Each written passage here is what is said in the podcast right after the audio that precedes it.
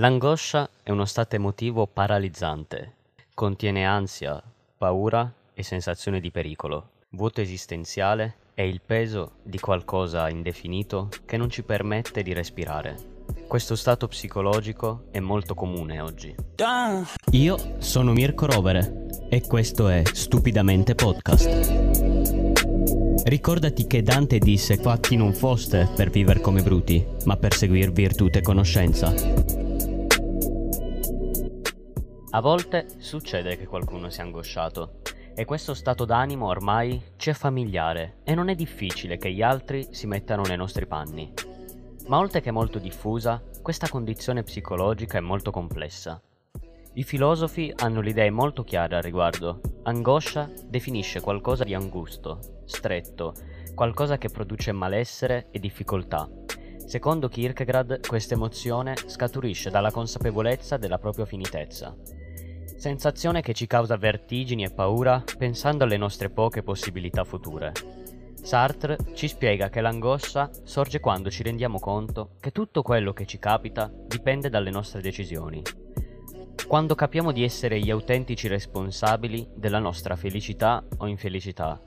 L'angoscia e l'ansia condividono un invitato comune, la paura.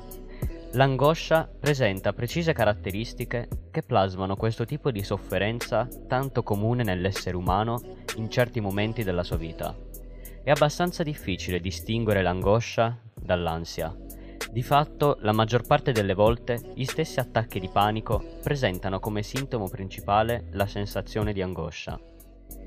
È comune che queste due sensazioni vadano insieme e che la stessa mente angosciata agisca come detonatore di un attacco di panico.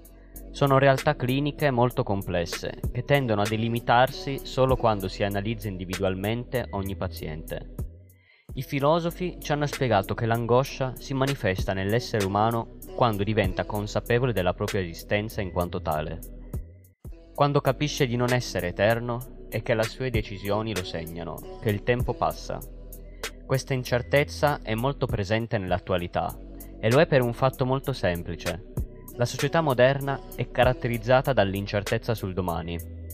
Il lavoro, l'economia, qualsiasi cosa. Tutto può cambiare da un giorno all'altro e tutto questo ci angoscia. Provare angoscia è completamente normale. Non c'è niente di patologico se si tratta di un'angoscia adattativa.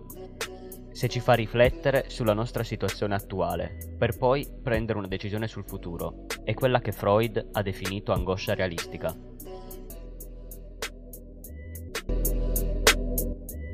Il podcast che hai ascoltato fa parte del network di podcast di Mirko Rovere. Se vuoi scoprire gli altri podcast, vai sul sito in descrizione.